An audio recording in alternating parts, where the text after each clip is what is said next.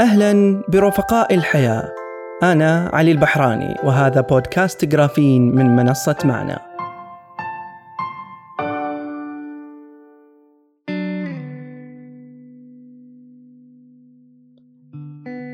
في عام 2008 توفي هنري مولايزن المعروف بالمريض HM بدأت قصته عام 1953 ميلادي. أجرى الجراح ويليام سكوفيل عملية استئصال جزء من دماغ الشاب الذي كان يعاني من نوبات صرع متكررة آنذاك. قرر الجراح الشهير بعملياته الخطيرة أن يجازف بإزالة منطقة الحصين من دماغ هنري. نجحت العملية وتوقفت نوبات الصرع، إلا أن هناك جزء غريب حدث بعد ذلك. لم يستطع الشاب هنري من تكوين أي ذكريات جديدة، فأصبح ينسى كل شيء مر به في اليوم، لا يتذكر الوجوه ولا الأحداث، أثارت حالة هنري فضول علماء الأعصاب والباحثين وأصبح من أشهر الحالات دراسة لأكثر من خمسين سنة. تقدم فيها بفضله علم الأعصاب وتطور فهمنا أكثر لطريقة عمل الدماغ والذاكرة. توفي هنري عام 2008 عن عمر يناهز 82 سنة. لم يكن هنري الوحيد الذي توفي عام 2008 إذ توفي في ذلك العام أيضا رجل عجوز بعمر ال 84 عاما. كان يعاني من فقدان حاد في الذاكرة. المريض الشهير باسم HP بدأت قصته في عام 1992 بسبب مضاعفات التهاب فيروسي أدى إلى فقدان شديد للذاكرة للرجل العجوز ذو السبعون عاما آنذاك. لم يكن قادرا على تعلم أي شيء جديد بعدها وأمضى الأطباء 14 عاما في دراسة فقدان الذاكرة له حتى وفاته في عام 2008 كشف تشريح الدماغ أن الفص الصدغي الأوسط المرتبط بتشكيل ومعالجة الذكريات بأضرار بالغة في هذه المنطقة بالإضافة إلى الحصين والذي يعتبر بدوره لاعب مهم أيضا في عملية تكوين الذكريات. وفي نفس العام 2008 خلدت إلى النوم نايومي جيكوبز بعمر 32 خريفا لتستيقظ معتقدة أنها بعمر الخامسة عشر وأنها في عام 92 أي أنها رجعت بذاكرتها 17 سنة فقدت أي ذكرى لها في هذه السنوات حتى أنها لم تميز منزلها الذي تعيش فيه ولا ابنها ذو العشر سنوات. بالرغم من أنها ما زالت تتذكر كيف تتحدث تقود سيارتها وتتذكر بعض أرقام الهواتف. نايومي كانت من عادتها تدوين يومياتها بشكل دقيق ومتصل على مر السنوات. لذلك ساعدها على ربط بعض الأحداث والمعلومات مع بعضها البعض. تقرأ كل ما مر في حياتها في السنوات العشرين السابقة. تقرأها بعقل فتاة عمرها 15 سنة. وكأنها تقرأ رواية درامية مليئة بالأحداث من إدمانها على المخدرات وصعوبات الحياة والعلاقات العاطفية الفاشلة. استطاعت نايومي أن تسترجع معظم ذكرياتها تدريجيا على مدى عدة شهور. كتبت عن تجربتها عام 2015 في كتاب الفتاة المنسية.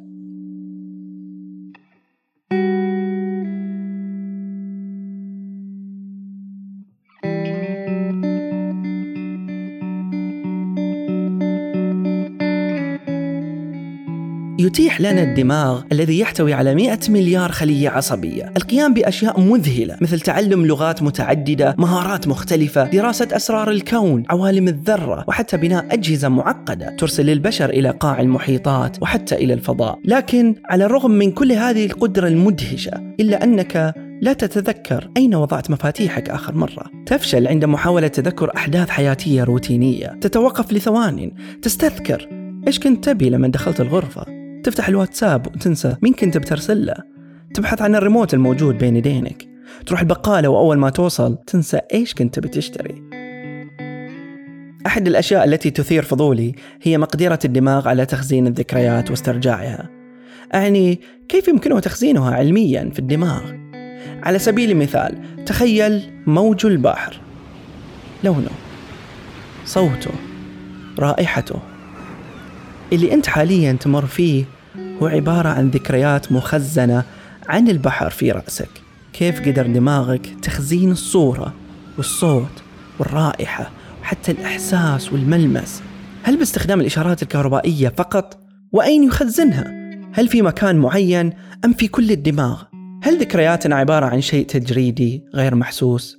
أو شيء موجود فعلا في الدماغ بحيث يمكن لنا نظريا نسخ الذكريات ونقلها وتخزينها في مكان آخر وإذا كانت الذكريات موجودة أساسا فلماذا ننساها؟ ما هو النسيان؟ للإجابة على هذه الأسئلة نحتاج في البداية نعرف كيف يعمل الدماغ مع المعلومات اللي يتعرض لها وكيف ينقلها ويخزنها بداية في نظامين للذاكرة لدينا الذاكرة قصيرة الأمد والذاكرة طويلة الأمد الذاكرة قصيرة الأمد أو الذاكرة العاملة working memory ضيقة للغاية ومحدودة وعرضة للتدخل والتشتت تحمل معلومات مؤقتة حول بعض الأشياء التي تتعرض لها حاليا. مثلا إذا كنت تتابع مسلسل في المنزل فأنت تتذكر ما حدث في بداية الحلقة حتى وأنت في منتصفها. هذه المعلومات متوفرة في دماغك خلال الذاكرة قصيرة الأمد. كما أنك تتذكر الأجواء المحيطة بك. إحساسك في تلك اللحظة. إضاءة المكان. برودة التكييف. تستطيع تذكرها لحظيا. ولكن لو سئلت عنها بعد عدة أيام أو أسابيع لن تتذكرها لأنها لم تنتقل إلى الذاكرة طويلة الأمد. في المقابل الذاكرة طويلة الأمد يمكنها الاحتفاظ بكميات هائلة من المعلومات المكتسبة خلال عمر كامل من الأفكار والتجارب والأحاسيس لمدة طويلة. فالمعلومات التي تكون فيها لا تنسى بسهولة. والجدير بالذكر أن غالب المعلومات التي يتعرض لها الإنسان ينقلها الدماغ إلى الذاكرة الطويلة. ما تعلمه العلماء من دراستهم لحالة هنري الذي ذكرنا قصته من بداية الحلقة أن المعلومات حال حدوثها في الذاكرة القصيرة تنتقل من الفص الأمامي frontal cortex إلى منطقة الحصين الذي بدوره يعالجها ثم تنتقل هذه الذكريات ويتم تخزينها مرة أخرى في الذاكرة طويلة المدى في مناطق مختلفة من الدماغ. على مر السنوات حاول العلماء معرفة كيف يعمل الحصين بالضبط مع هذه المعلومات.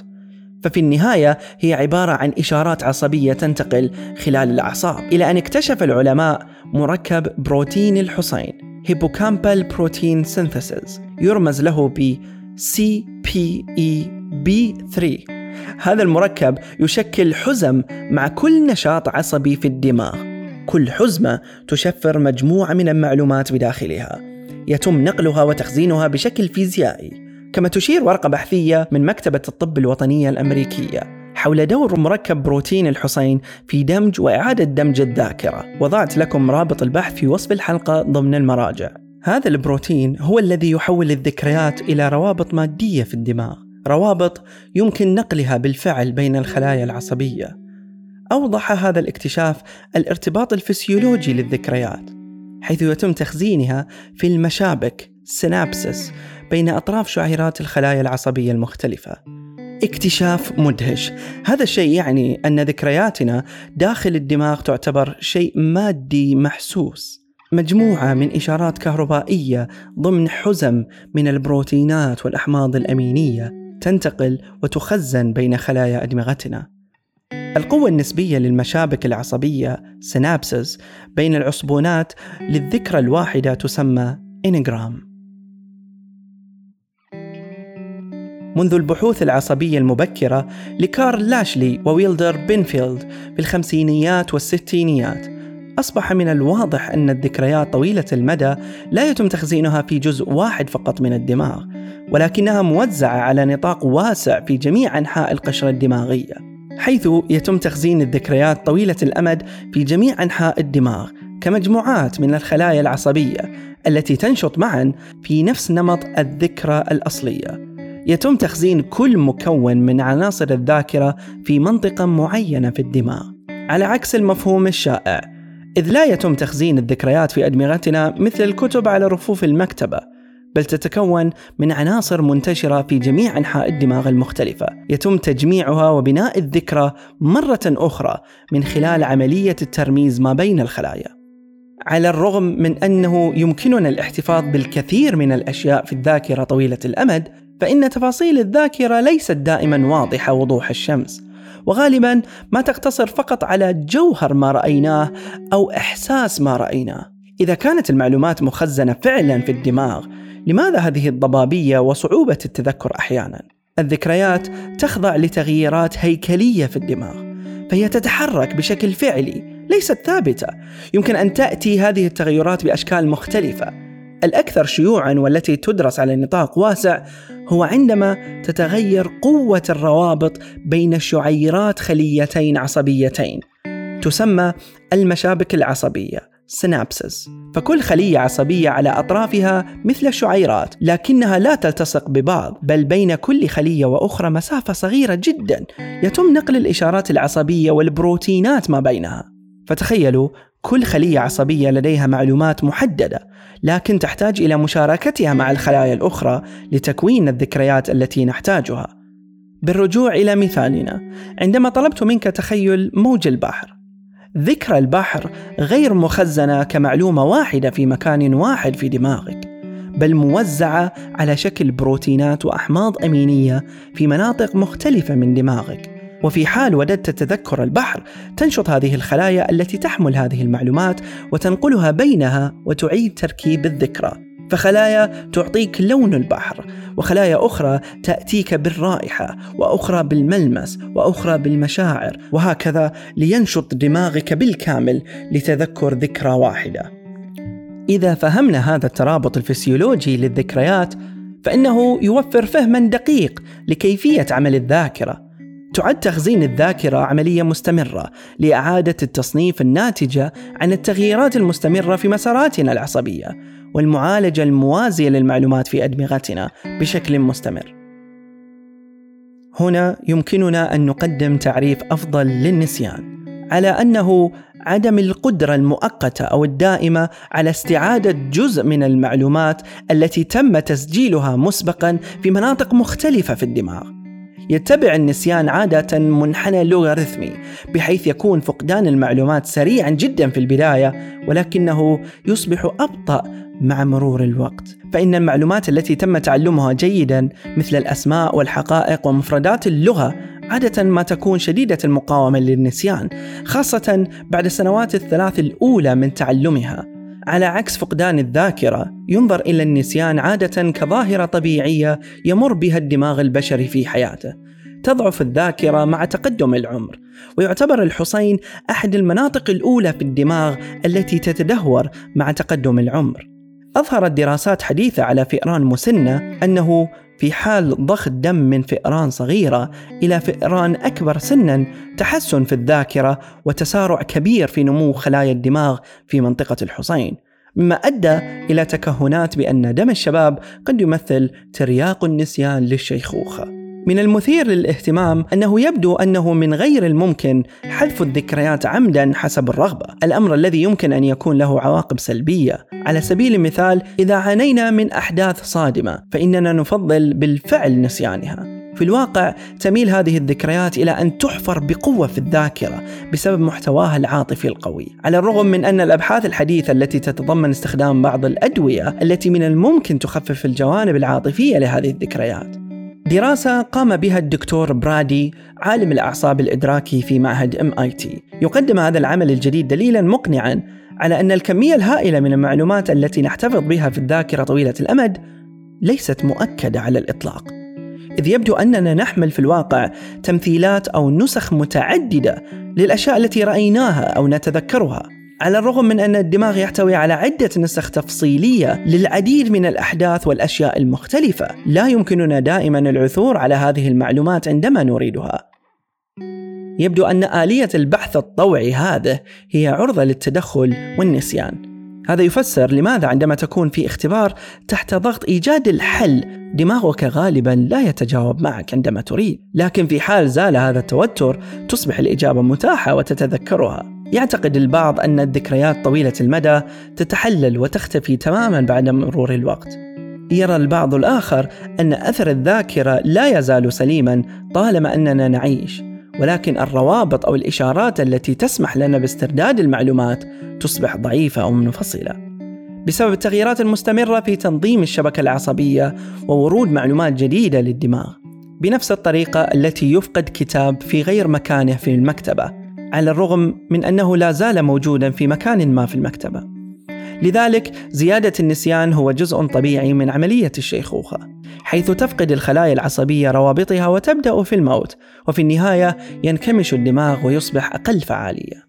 بعض الآراء الأخرى حول عملية النسيان أنه يتم الكتابة على الذكريات القديمة واستبدالها بذكريات جديدة بحيث تتلاشى الذكريات ويتم استبدالها والكتابة عليها فيصعب تذكر المعلومات القديمة.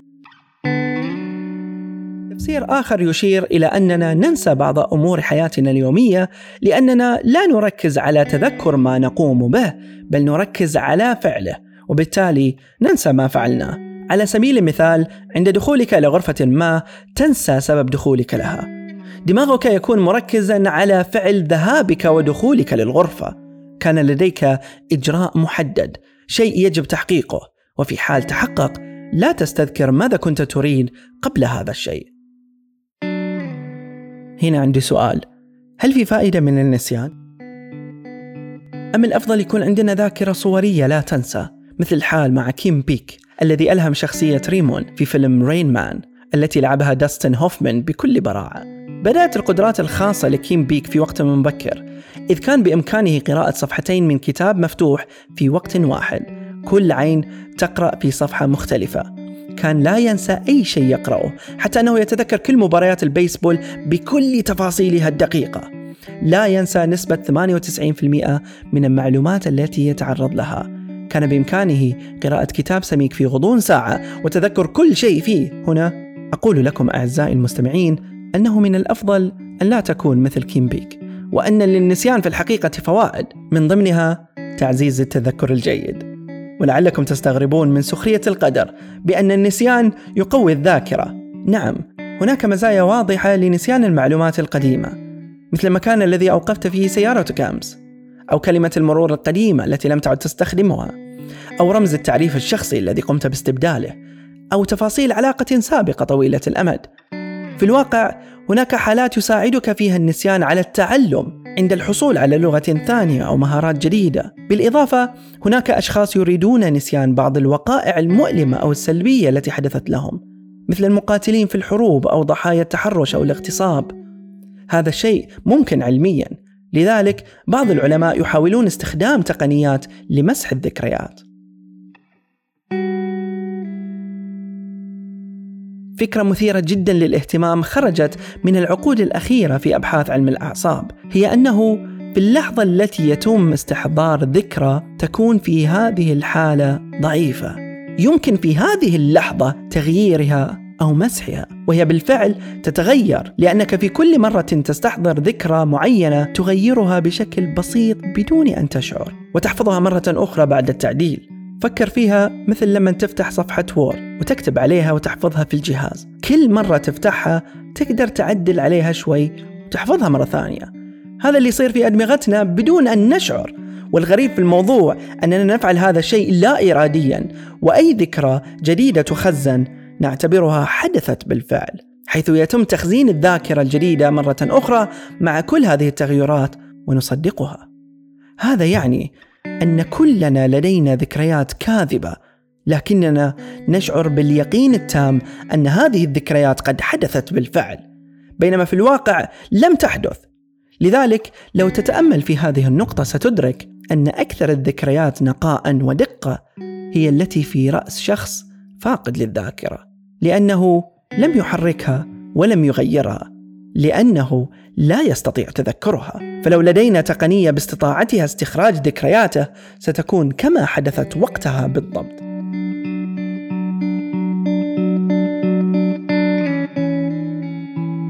على الكفة الأخرى من تعديل أو حذف الذكريات هل بالإمكان زراعة ذكريات جديدة؟ مثل حلقات Black Mirror أو مثل فيلم Inception عندما زرعوا فكرة في رأس شخص عن طريق الدخول في أحلامه. سأدع المجال لكم للبحث.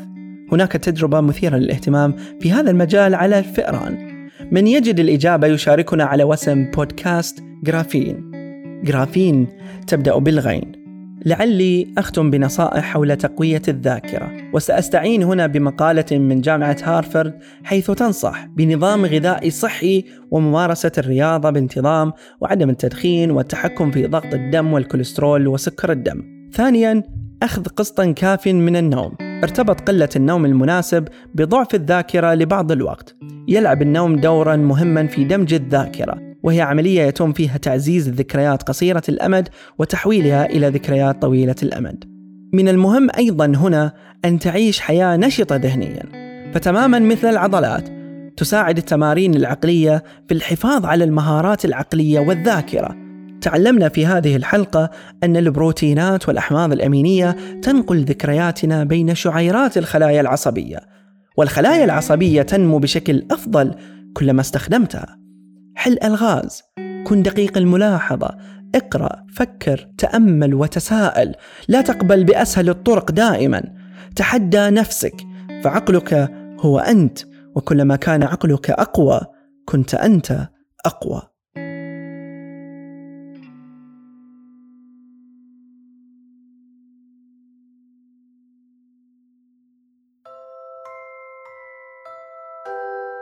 إلى هنا نصل لنهاية الحلقة. لا تدعوا النسيان يبعدكم عنا. شاركونا على الوسم بودكاست جرافين. جرافين تبدأ بالغين. وإلى أن نلقاكم في الحلقة القادمة كونوا بخير يا رفقاء الحياة.